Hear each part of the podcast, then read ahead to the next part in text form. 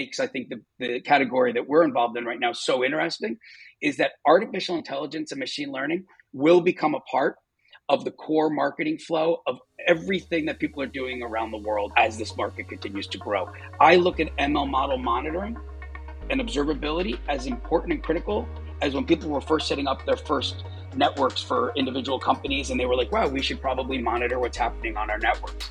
Because if things go awry, not only does it mess up the top of the funnel, it has a big impact at the middle of the funnel and even You're listening to the Paris Talks Marketing podcast, where we interview top marketing leaders at high growth SaaS and other recurring revenue based companies. Our goal with this podcast is to cut through the fluff and jargon of digital marketing to reveal what's really working at some of the fastest growing, most successful SaaS companies today. The Paris Talks Marketing Podcast is sponsored by Hop Online, a performance growth marketing agency. If you like this episode and would like to have a similar conversation with someone at our agency, just go to hop.online, H O P dot online, and book a discovery call with one of our strategists today.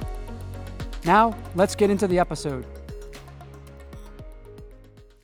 Hi, everyone. Welcome back to another episode of Paris Talks Marketing.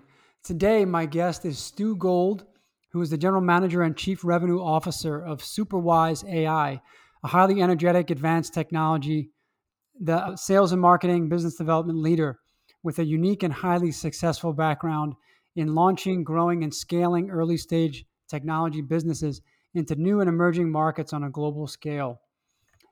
Stu has the unique background of launching and growing new divisions, products, and services at some of the world's most important technology companies, such as Microsoft and Cisco, being an early executive team member at a number of venture capital backed international technology startups, as well as leading business turnarounds at multiple $100 million plus global businesses. After leaving Microsoft, Stu was involved in some of the earliest companies and biggest acquisitions focused on the advent and massive global adoption of IP based video communications, which led to working with Cisco's video communication and collaboration division, where he held strategic sales and marketing roles on WebEx and led the launch and sales growth of Cisco's first ever cloud based SaaS video service called Callaway or Callaway. His current company, Superwise, is setting the pace in the fast expanding and critically important field of machine learning model monitoring and observability, which provides the underpinning to the expansion of artificial intelligence across finance, e commerce, gaming, healthcare, autonomous vehicles, and much more. Stu lives in, in the New York metro area. He's an avid skier and mountain biker, an enthusiast Jeep, enthusiastic Jeep owner, and a two time finisher of the New York City Triathlon. And I'm finally done with that intro, Stu.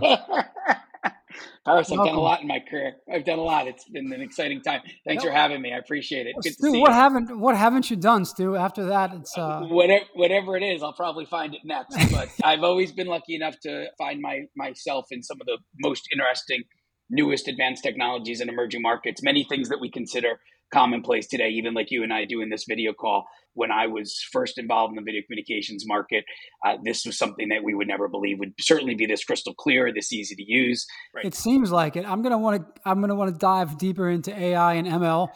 This yeah. is a marketing podcast, but yep. I, I want to get a little geekier today. And and I just want to note for, for our listeners, we're also experimenting with LinkedIn Live today. So, Stu, I want to talk about AI and machine learning in the aspect of marketing because it's something that we're very interested in also in our agency. What are some of the most innovative use cases that you've seen with AI and machine learning specifically for marketing? Yeah, I would say specifically, and this is a really interesting space because when you think of artificial intelligence, you think of a lot of the original use cases that it was being used on the operational side. But mm-hmm. now what we're seeing is more and more clients that are using artificial intelligence. And for us, it's the machine learning models that underpin that, but they're using it to really uh, determine the value of their client of their prospects that are coming into their site. So all of a mm-hmm. sudden, you've got insurance companies that are able to determine and score new users of their potential products. The same thing happening on the financial services side. Extremely important. And this is where machine learning models can go awry and have a huge impact. Because if you're being uh, if the artificial intelligence goes off the rails a little bit because of the data that's coming in or of the algorithms that have been created, all of a sudden the results and the impact on the bottom line of a business is bigger than ever. Now you've got people that should be getting credit cards that aren't getting credit cards, people that are getting mortgage rates at the wrong mortgage rate. More importantly, people that are being offered certain types of products, solutions, or services that don't really fit what the requirements are. What you're seeing now is this is what makes, I think, the, the category that we're involved in right now so interesting is that artificial intelligence and machine learning will become a part of the core marketing flow of everything that people are doing around the world as this market continues to grow. I look at ML model monitoring and observability as important and critical as when people were first setting up their first networks for individual companies and they were like, wow, we should probably monitor what's happening on our networks. Because if things go awry, not only does it mess up the top of the funnel, it has a big impact at the middle of the funnel and even at the bottom of the funnel as it really gets to the to the sales conversion of really understanding who your best customers are, where are they coming from, what their lifetime value is, what are the right products for them, how do we service them, and in some ways, what is the risk associated with them. All of those are elements that our clients are working with, and that's across real estate, insurance, fintech, gaming. Is all using artificial intelligence to make sure that the experience you're having is challenging enough that you want to keep playing, but not so challenging that you don't want to come back. All of these things are being driven by artificial intelligence these days. So one one com- concept that I wasn't too familiar with that I came across with Superwise is this concept of model observability. Can you just explain that a little bit more? What is model observability and why is it so critical to machine learning? Sure, it's really critical because you have to have visibility into what your models are doing. Because of what's called the stochastic nature of the data that's actually coming into machine learning, artificial intelligence models, these models are actually learning. They're making decisions based on what the data that they've been trained on and the data that's coming in real time. And if those if that if, if that data starts to go off the rails if you're not understanding where there's missing data, where the outputs aren't meeting the inputs, where there are issues related to uh, the variables and the uh, parameters in which certain data should evolve to and it goes beyond those areas you're going to have a, a there's going to be an impact on the output and the literally the impact of your on the bottom line of your business. So for example like i said all of a sudden certain types of populations or certain subpopulations or segments of your users aren't getting the right offers that they should get from an e-commerce perspective. People are getting denied credit cards when they shouldn't be de- getting denied credit cards, and that could be for a number of reasons. So we're looking first at visibility. What's happening with all the data that's coming in and that's streaming through your models? The second part is being able to analyze it and analyze it at scale. We're talking about if not millions, trillion terabytes of data that's coming through in a streaming nature of information that needs to be analyzed very, very quickly. And after we do the anal- analysis in real time, it's very important to be able to actually provide resolution. How are these anomalies, after we detect them, how do we look at them as incidents and what then needs to be adjusted very quickly by that data science team and go back and retraining that model. If you don't do that, what you have is something called data drift and data shift. And all of a sudden, the results of these artificial intelligence models are an issue. Now, I don't know if this story is true or not, but the best story that everyone talks about is one of the founders. Uh, it was Wozniak's wife, supposedly. Steve Wozniak's wife of Apple applied for an Apple credit card, and she was denied that she was denied because the artificial intelligence determined that for whatever reason, she didn't meet the criteria to get an Apple credit card. Now imagine that. Yeah. She's the founder of, she's the, the wife of one of the founders of Apple, and she's denied a credit card because the artificial intelligence was determining that for whatever reasons, she wasn't applicable to getting that credit card. And that's what, those are the sort of stories that you hear about that can happen when the AI yeah. isn't working properly. Stu, can I bounce something off of you that we're working yeah. on with within our marketing agency? We're trying to build machine learning models to predict uh, lifetime value of a new user that would come in and yep. sign up for a SaaS product. So exactly. the typically uh, a SaaS B2B SaaS product would have a free trial period or a freemium plan. Most people eventually the customer customers will usually start with a free trial or with a with a freemium plan and when they convert through an ad click, let's say from Google Ads, we would like to be able to predict the lifetime value with some, with a high degree of accuracy based on certain signals that we can gather in the first few days of that new user. So that could be things like how often are they, are they logging in and using the product? That's Which right. features are they using? Even where in the world are they coming from? Or what device are they on? Or, or there's a whole host of other things. And sometimes they're specific, often they're very specific to the business. Do you think this is for a marketing agency as a concept? Do you think this is something viable, or um, is this something that I may be missing here? No, it's extremely viable. And while it may not have flowed down to marketing agencies such as yours, it's exactly what the largest corporations in the world are already doing. They're utilizing these models. And that's why being able to observe these models and monitor them is so critical because those types of decisions that are being made, that sort of knowledge that's being made, can all be uh, offset by just a little bit if the model itself isn't acting properly, if it isn't capturing the right data, if it isn't looking at the right parameters, if it isn't using the right model. And what happens a lot is that it's not just affecting one part of your business. What's what's happening is the same parameter and that same model is being used for multiple different use cases. So you may be looking at lifetime value uh, across a variety of different segments or subpopulations of your potential customers and looking at it in a number of different ways, but it's all being driven off of that same model, or initially what you would even say at the top of the funnel, you'd say it's almost the same algorithm, right? So now you're deploying that same model, that same algorithm across a variety of either use cases or uh, value propositions or subsegments or subpopulations that you want to look at. And if that model is wrong, all of the decisions that your teams are going to be making are going to be wrong and all the automated responses and information in interactions that your organization is going to be having with that mm-hmm. potential client is going to be off and, yeah. and that's going to that will impact everything which is really why and this is what i've always said i've been lucky enough paris to sell very advanced technologies in emerging markets but what i'm not is a deep technologist right? I can barely fix my own printer when it's not working. But when I was in the video communication space in the very, very early days of video communications, I could talk to you about how this video call is working right now. I could talk to you about packet loss and jitter and all of those technical things, but it doesn't really matter.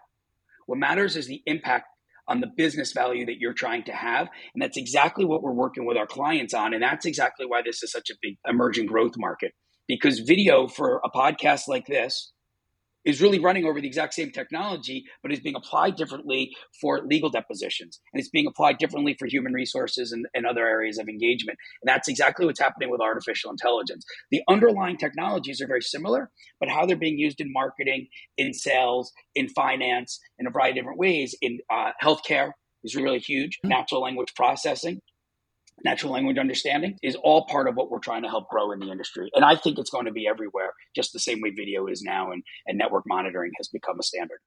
Yeah, I can really start to appreciate just the enormous cost. If the model just starts to deviate a little bit, one or two degrees, and then it keeps going down that path, that, you got it. that gap will just get larger and larger. And then there's a domino effect that that can just wreck in terms of marketing spend i'm just thinking this could cost hundreds of thousands of dollars in ad spend or uh, just it's been it's not used properly or you spend the the advertising properly and you bring them to a realtor site and you're showing them the wrong types of properties in the wrong locations that aren't really a fit for what that person might be looking for. Or if you're an e-commerce business you're selling uh, products that are either priced too high or too low. Uh, it's really important in the travel business where they're trying to figure out capacity and always trying to fill seats. So, you know, you get on an airplane, the person sitting next to you probably paid a different amount uh, for that seat than you did. It's all depending on when you bought that seat and, and where you're coming from and how they're trying to fill that plane. So, all of these are artificial intelligence use cases, which all drive back to AI in marketing and in sales. And we're using, you know, AI ourselves uh, in our own marketing approach, and we do have a freemium model, very similar to what you were talking about in Paris, what's most important, I find, is being able to, what we all know from marketing, you mentioned SaaS and freemium, is marketers can do a great job of bringing people in. But if they're not the right people and they're not engaged, your actual usage of your product and your conversion from free users to sale is going to be very low. And we're trying to help marketers close that gap. Yeah, yeah, absolutely. I'm seeing some really cool tools now that are also trying to alert people to the most active users so sales teams can follow up Yep. And yeah, I just see, I think we're still in really early days. And I do believe that machine learning it, it used to be mystical art and, and only for certain huge companies. But I do think now that even mid-sized, even smaller companies are going to start using it and it's not going to be so mystical and taboo anymore. I think it's, it is going to start to, to become more accessible. Uh, even to marketing agencies like us, I think more people will be hiring data scientists across many different industries, from from companies large and small. Yeah, and Paris, what I would say is this is the exact path that emerging markets take right? So again, look at video. If you go back to the video communication space, only the biggest companies with the biggest conference rooms and hundreds of thousand dollars to put unbelievable equipment on walls and hook up specific IP based or ISDN lines were able to have that, right? Now everybody is able to play in that. But this is where we start as well. We're working with companies that are already using a half a dozen, 25, 50, 100 models that are already live. We have one client that's in the fintech space that asked for pricing while they only have 200 models that are live now. They've asked for pricing for over 2000 models because they know they're going to grow and they want to lock the pricing in now. And from a business perspective and a go to market perspective around sales and marketing we have found as we've looked at what our, our icp is what our ideal customer profile is is it where the growth is or is it exactly where there's already that big need and again we're really selling against the belief and the capability of building out these tools internally versus turning to an outside solution. Now, I'd say my biggest competitor, while there are three or four other players in the space that, that are all helping to grow the overall industry, is the belief that the machine, the ML ops team, or the data scientists that built these models can also manage them and monitor them and and and and and, and track them over time.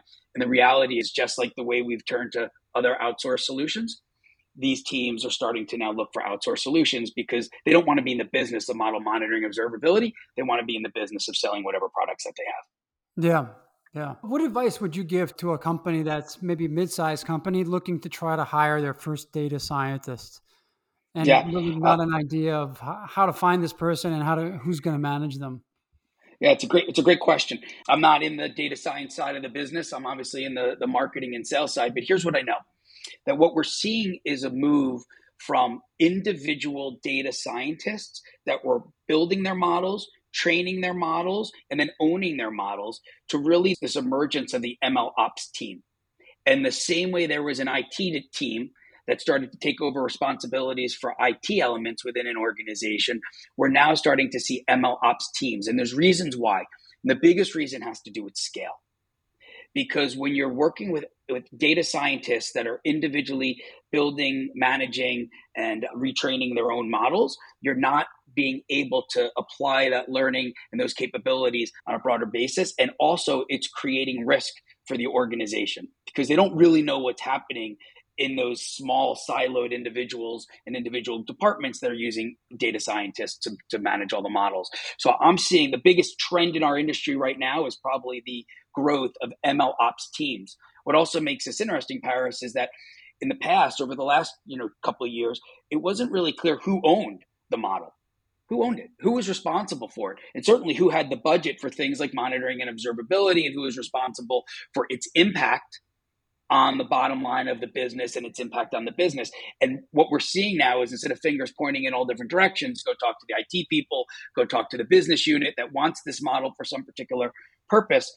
There's now an MLOps team that is owning the responsibility for artificial intelligence which is really the buzzword. MLOps is more the technical, machine learning is more the technical side, but the use of artificial intelligence across their organization. I was just at two different conferences, the ODSC conference up in Boston about two weeks ago, and artificial intelligence in the legal space in New York recently. And that is really where the industry is moving towards. So when you are bringing people on, and finding them is difficult because they are probably the most important technical people in the space right now as data scientists. But bring it when you're bringing them on it's very important that you're looking not just for what your needs are today but what the growth of your business is going to be as you grow your use of artificial intelligence. And when companies start using artificial intelligence in one space it tends to very quickly flow across into many others. Yeah. Huge industry for growth. So if the ml ops team in a typical organization, once it forms, it's serving different business units. Where does it sit in the org structure and who does the ML ops team report up into? I think Typically. if you asked all the folks that are running and building ML ops teams right now, they'd be asking that same question. I think mm-hmm. in different organizations, it fits in different areas, generally under an area of operations, because they are not just, there's three key areas here. There's the business use case that matters. The other piece is when we're talking about artificial intelligence, machine learning, it's all about data. That's why it's the data scientist. And all that data needs to be secured. And all that data is very often proprietary. One of the issues of having a cloud based MLOps or AI service of any type is the fact that data is extremely proprietary and moving it into the cloud in any way, shape, or form is a concern. That's why my company also provides a, an on prem solution and, and, a hybrid solution, which is where we're seeing a tremendous amount of growth. So, this is really a, a, an overlap of from a mark from a business perspective and where it comes in from marketing into these types of groups where it's operations it's technology and it's security. For me to close the last enterprise deal that we did i probably spent more time with the security team than i even did the business unit. The business unit understood what they needed. They understood the value propositions we could provide. But being able to sell into and to market to the risk analysts right? The security groups, that's extremely important. I think the last thing we did was a 130 question security questionnaire just around what would be happening with the data. So when it comes to marketing, we're looking and expanding out of just the business units themselves, but now looking at the risk groups and the legal groups because they have to be understanding about what's happening with artificial intelligence, what's happening with bias in artificial intelligence, particularly in the hiring process, right? Mm-hmm. In HR and recruiting. Yeah. So there's bigger risks. And now this is becoming an element that many different groups are, are starting to focus on. Yeah, I'd, I'd, like to dig a little more into the data privacy aspect and the legal and compliance aspects yep. because now, well, I'm in Europe and GDPR is, is we're a few yep. years into GDPR and now we're starting to see in the US CCPR, I believe, in California and yep. d- different versions of that. And I fully expect that that's going to be rolled out across all 50 states eventually. But and of course, we see what Apple is doing and how, how much Apple is pushing the privacy conversation right now. Right. So, in light of all these privacy concerns, what are some of the pitfalls that a leader of an ML ops team needs to look out for when it comes to ensuring compliance with data privacy laws when you want to still leverage all this data? Where do you get into a, a tricky situation or a dangerous situation with customers' data, basically? Right. What are some of the pitfalls to watch out for? So it's, it's, a great question. Some of the things that, that we are all focused on, both from my side of the industry and from the customer side and the corporate side, is how do we look at data, but not use, not look at it with individual data points that would allow you to be able to hone down to the individual user itself. What we're focused on is looking at data in an aggregated format, and we're looking at points of data. We're looking at where the data point was here and where it is now. It doesn't really matter what that data is. The question is what we're really looking at is the change in data. And that's in the world of ML ops and, and, and, data science when you're looking at data. So there's a lot of focus around what data can we aggregate and really can we use data to do calculations on, but do it without having any uh, personal identification data points that are associated with it. And what they're able to then do is understand and then go back and retag the people that data came out of, but we're never really touching the personal the personal identifying identifiable pieces of, of that data itself. We're looking at the data points and we're looking at the changes in data points from one from one point of time to another. And that's okay. really what's looking when you're looking at how these models are happening. Okay, so none, none of that data is technically this data isn't personally identifiable information. It's aggregated, it's anonymized, and you're looking at the you're looking at the patterns or the changes from different points in time, but not at um, not at the data itself in a in a silo or a that that, that that's that's, okay. that's correct. Nor do we keep any of the data itself. However, this is why we've moved towards an on-prem and a hybrid solution in which some instances where the only data that might leave is where we're doing the calculations or we can even do all that on prem but this is an extremely important part and it's really one of the parts that i would say is still being figured out. It slows down the sales and marketing process. And this is what you, from a marketing perspective, there's a lot of education that needs to be done. We're in an emerging market. We are evangelists as much as we're marketers, and we are educators. As much as we are marketers. Recognizing that people they ha- they may have a need is one thing. Educating them on what they need to do to address that potential need, to see the gap that they might have, or the potential for an issue down the road is really what we're focused on. And I think that's what most emerging markets, where you're really out evangelizing um, more than you're just trying to sell. There's no budget for this. There's not necessarily a line item. Like I said, there's not necessarily a, a budget owner. We're creating that by illustrating the need, and that need is being created because of the requirement and the interest in integrating more artificial intelligence into whatever their underlying business problems may be or business cases yeah. may That's be. really interesting because yeah, you're selling into such a new space. You're not really selling into people with budgets. You're making them aware of a risk and a pain point that they didn't know existed for the most part. Am I, am I right? You're 100%. And mainly what I focus on and what we focus on, and in any emerging market, you, companies believe that they can take on these capabilities. But what they realize and what we try to explain to them and illustrate is that the person that you've hired to do whatever the core job that they need to do is that's what they need to do. You're in the business of selling insurance, real estate, gaming, finance, whatever it might be. You don't want to necessarily be in the business of model monitoring and observability. And you don't want this is a tool for your ML ops team. This is a tool for your data scientists. But for them to become experts at it and to build this on their own and to do it in a way that completely removes the risk and provides the data points and information that they would need in an easy to use way. Because one of the issues that we've had to address is to set up model monitoring and observability used to literally take months to just to get the model set up properly. We can now do it within minutes and hours and within a few days you're fully up and running because we provide an out of the box solution that allows you to upload your model and automatically we're able to determine the metrics, determine the parameters, determine the points, and then you as a user can go in and customize what do you want to mo- what do you want to monitor? How do you want to be alerted? So we found the right balance, which is really important in marketing and sales and product led growth type of products, which ours is. It's all based on how we can give as much out of the box capability so people can use it quickly time to value is critical in these types of products, yeah. I'm sure. But yeah. then how do we also provide them enough customization capability as well so that they can use it more specifically for what their use case is? Yeah, you mentioned product led growth, and that's been a big theme on this podcast. How are you all? What, how, what is your approach or your motion for product led growth? And uh, what are you seeing in, in, terms of are you allowing people to? I think it's three models are for free, or what was it? No, um, we've actually moved removed that completely. We are completely a freemium led product. We are completely a product led growth product. Since we've done that, we have expl- blown up. Hundreds and hundreds of new users have registered onto our platform over the last I don't know eight weeks or so since we launched the the full freemium capability. And now it all comes down to easy to use, very good support that's built into the site itself so that they can do it more on their own. Obviously, our external support that scales with them, but really communicating with them and driving them to not just register, but to actually upload their models, then get them to set up the monitoring policies that they want and the integration of alerts and where they want those alerts to go. Do they want the alerts to go to a Slack channel, email, directly integrated into something like New Relic or Datadog or some other capability uh, that's accessible through Webhook. So there's many elements of this, and this is really where marketing and sales and product is working extremely tightly together.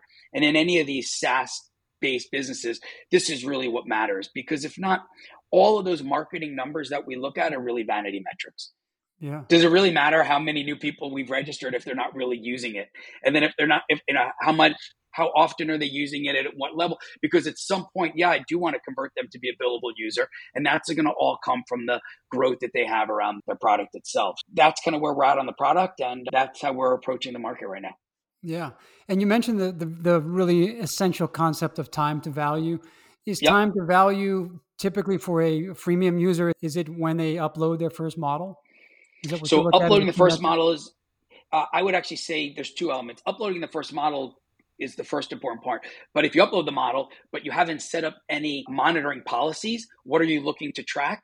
Okay. Then there's really no value. You can look at the data streaming through your model, but it's really have they set up a monitoring policy? And as soon as they set up a monitoring policy, now they're really getting the value because when there is an incident, when the data does go outside of the parameters that it shouldn't, then we're able to actually give them the value that they're looking for, gotcha, which yeah. is that alert and what the issue is. Because that's the real, yeah, that's actually the value. It's not just uploading the model and having the data streaming through, but actually defining a use case, setting the parameters and the alerts. Yeah. And so typically what you are you looking at the time between uploading a model and then setting up these very uh, much so. Notifications? We look at everything. So we look at people that yeah, we look at people that register and then also and I'm sure many people see this who are doing SaaS based freemium. You know the, the biggest of departure is even before that which is what we're extremely focused on which is somebody may register. We send them an email just to verify their email. They need to verify their user information and how many people convert there. So we have a system set up through our tools. We use hubspot and a few other tools but we are able to determine when somebody joins when somebody registers are they an icp or are they just some student or somebody who's trying it out? Are they an mm-hmm. enterprise potential prospect or are they more of a smaller mid-sized commercial prospect? We are immediately able to determine and we're using our own technologies to determine the process and the flow that they go through and then they're getting the right communications from us and we have a flow with our sdr team. Our product people are very in, in helping support this as well and obviously through marketing. Now the one thing we've had to manage as marketers and as salespeople is too many touch points.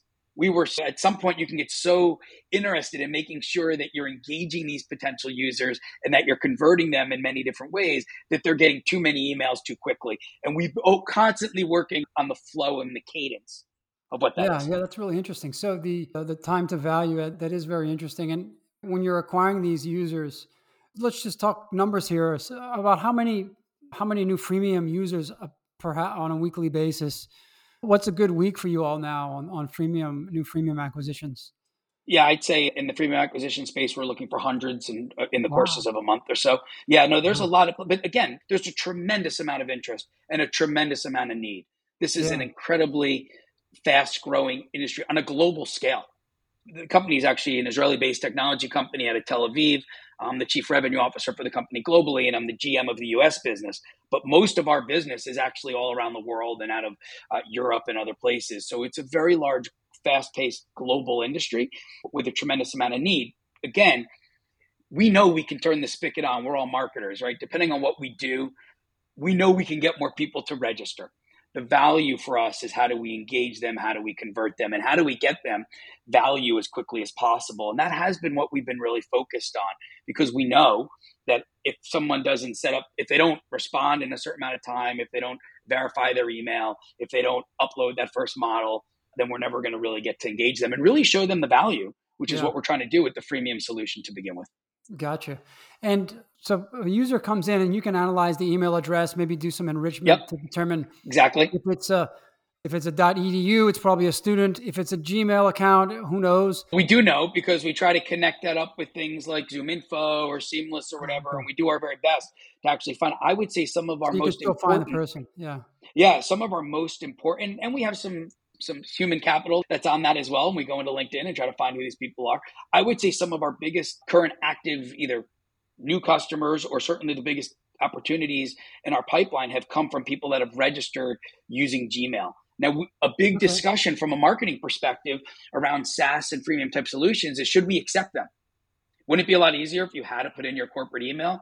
It would certainly make it easier for my team. We'd know who everybody is. We're still comfortable because we're able to enrich that data well enough that we're comfortable taking Gmails, but that's a big part of it. When someone comes in as a Gmail, we don't know what company they are. We don't know what their title necessarily is. We just know their name and, and what their email address is. And then we connect with everybody, but that's how we try to determine. But then, you know, yeah, but then you look a little downstream at how they're using it. And if a Gmail user is extremely engaged, uploading – uploading a model and setting those alerts right away and, and setting the definitions. At that point, at, some point, then aren't you asking them to complete a profile and then you're getting their name? Oh, of course. Company? Oh, I, yeah. I, so if you filter out Gmail, you'd be ignoring all that potential. Crazy. We would never want to do that. What we're finding is that a lot of this is educational for these potential users. What you have is a lot of data scientists and ML ops managers and directors who are trying to see the tools that are out there they're not even doing it in their official corporate capacity. They're just trying to figure out what's out there for them to use. So they go on and they just sign up using their Gmail account. We're fine with that. And like I said, we've connected with some extremely large, well known global co- corporations through people using their Gmail account. It's very interesting. Yeah.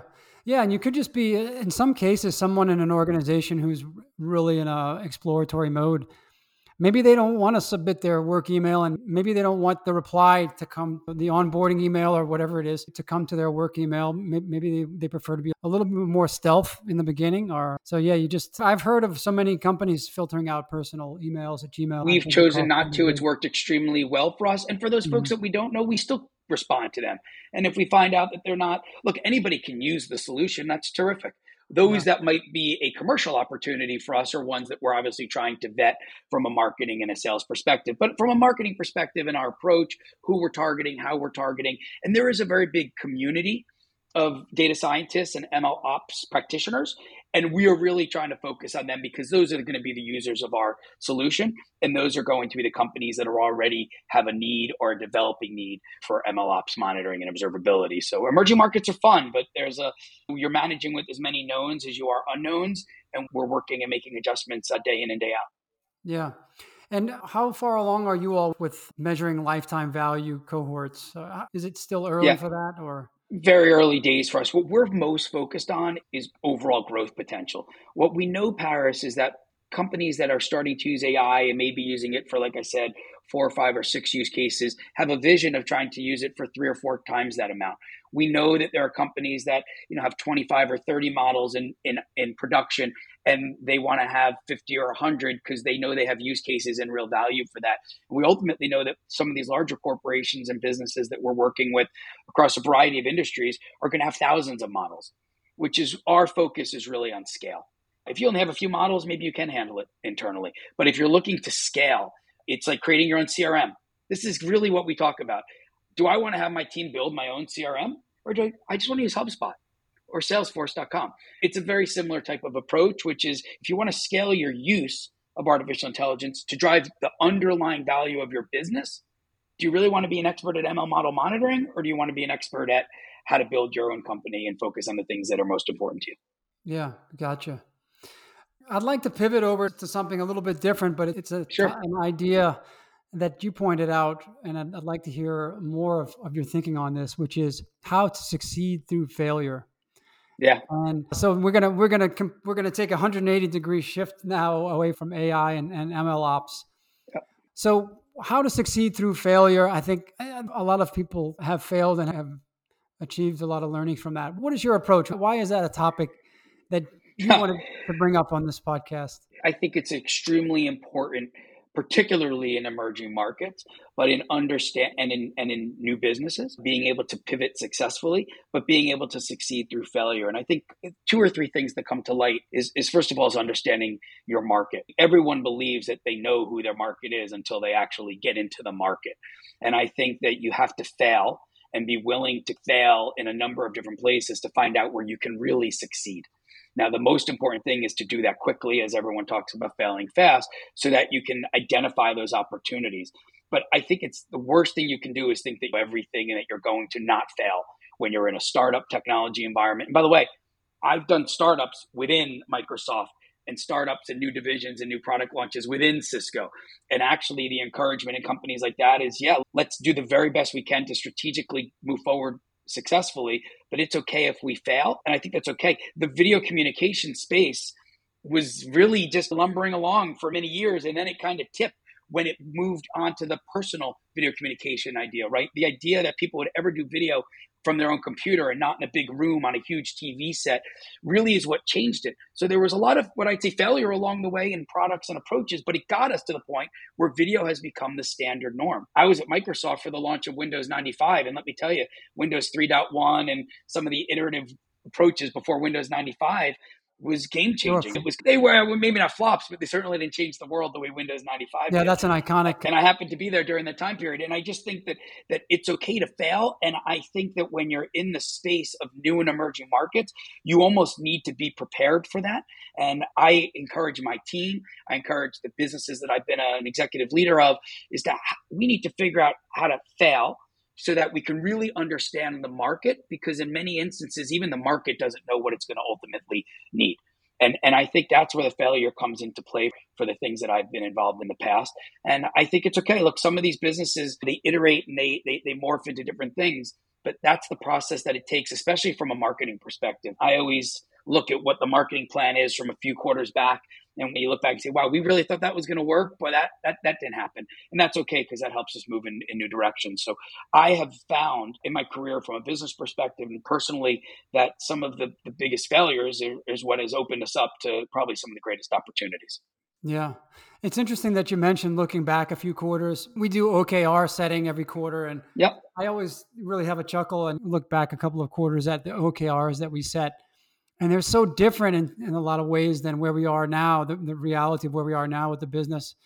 And it really just goes to show how quickly we're evolving, really where the mindset was. And, and that's reflected in the OKRs two quarters ago. Now we're, we're in a whole different uh, direction. Yeah, I, I, think it's. I really believe in a lily pad approach. I call it to the growth of these types of businesses. So to get from one step to the next step to the next step, right? How do we get those first three clients? How do we get the next three, and how do we get ten more? How do we find a, a, a, the right the right solution within the right market that we can really expand out? And a lot of early days in advanced technology startups is finding companies that are not really just good initial customers. More importantly, they're helping you develop your product as well. And through those kind of development partnerships, you're able to then take that solution and then bring it to other clients, uh, potential clients in that same vertical space. It's really important to understand where you can do that. And I just think it's always about kind of go keep moving forward in some respects, and also looking at where that north star is going to be, and just saying, look, if we can get halfway there, we can get the other way back. I'm a big runner, and when I want to go on long runs, I force myself. So, well, if I run four or five miles out, you've got to come back. Yeah. right? So if we don't, I think what a lot of startups do is they decide that's the North Star and they need to know how to get there. And I always say, no, no, guys, we only really need to figure out how to get about 30% or 50% of the way because it's going to change anyway. But if we can get 50% of the way, we know that we'll be able to get to the rest and we'll be able to get back to where we want to get to. And I think that's really an important approach to how you build these startup businesses in a variety of different environments. Yeah, that's great. Yeah, getting halfway there, knowing that you got to come back. I, I do that with swimming sometimes, and and recently um, was was thinking that same thing on a long swim, which was not in a pool; it was in the sea, and Sure. I was thinking, yeah, as far I'm feeling good now, but uh, however far I go, at some point I'm going to have to. Cut, I'm not even halfway there until I decide I'm going to stop and turn around. around. Yeah. Hey, Paris, I'll add to that. I've done the New York City Triathlon, which starts with a mile swim in the Hudson River, which to me, while it's the s- shortest part, it's the craziest part because you're swimming a mile in the Hudson River. And I'm not even worried about what I'm going to do to get on my bike and ride 30 something miles, then get off the bike and, and do a 10 kilometer run to finish the race. All I care about, and I know how long it's going to take me, I'm like, I have, I just, I'm going to get in this water. And if I can get out of this water in 25 minutes, this race is over for me because I know I can get on the bike and do the run regardless how long it takes. And it's that same approach to building a business. I'm not really worried about the last two miles of the run three hours from now. I'm worried about how I'm going to get out of this water in 25 minutes. And I think that's really to my approach to, to, to, to, how you build these businesses in emerging markets. I'm not really worried about where I'm going to be in three years with my company. I'm worried about what are the next important 6 10 12 deals? How am i going to land those great new clients? How are we going to find the right way to market to them? And uh, continue to evolve our approach as the market evolves. That's a whole nother conversation about marketing in today's version of an emerging market versus what it's going to be in a few years mm-hmm. consistently adjust, adjust as well. Yeah. um, that's my approach to it. I love that i love that triathlon example especially with swimming. You Swimming yeah. has a way of forcing you into the present moment because if you really get too distracted, you, you could drown. So you, you better stay focused. And Stu, yeah. this has been fantastic. Was there anything that I didn't ask you that you wanted me to ask, or is there anything else that you think our audience should know? No, Paris, I think you're doing a great job with the with bringing this sort of information. I, I you know, all the different podcasts you do, you bring on a lot of different, very unique perspectives to marketing and go to market strategy. And I, I think what you're doing is fantastic. I appreciate the time to talk about my little piece of the world and what I'm focused on. And I, am available to anybody who wants to connect on LinkedIn uh, or contact me directly. But I really appreciate the conversation. And I think we're in an exciting new market and um, what artificial intelligence is going to do and machine learning and how that connects to the metaverse and how that connects to a lot of other really important things. It's just going to be the next, you know, people talk about Web 3. This is almost moving into the next version of even Web 4 will be. Awesome. Wow. Stu, where can people find you online? Uh, they can find me at LinkedIn at uh, Stu Gold, and they can find me. Anybody can contact me directly at uh, stu.gold at superwise.ai. Awesome. with anybody And I appreciate it. Thanks, thanks so much on the podcast. Thanks. Thanks again, Stu. It's great stuff. Paris, good to see you. Same thanks. here. Another great episode in the books. Hope you enjoyed it. If you want to get notified when future episodes drop, be sure to subscribe to Paris Talks Marketing on your favorite podcast player. And to learn more about our growth marketing agency, visit hop.online. That's hop, H O P dot online. Have a great day.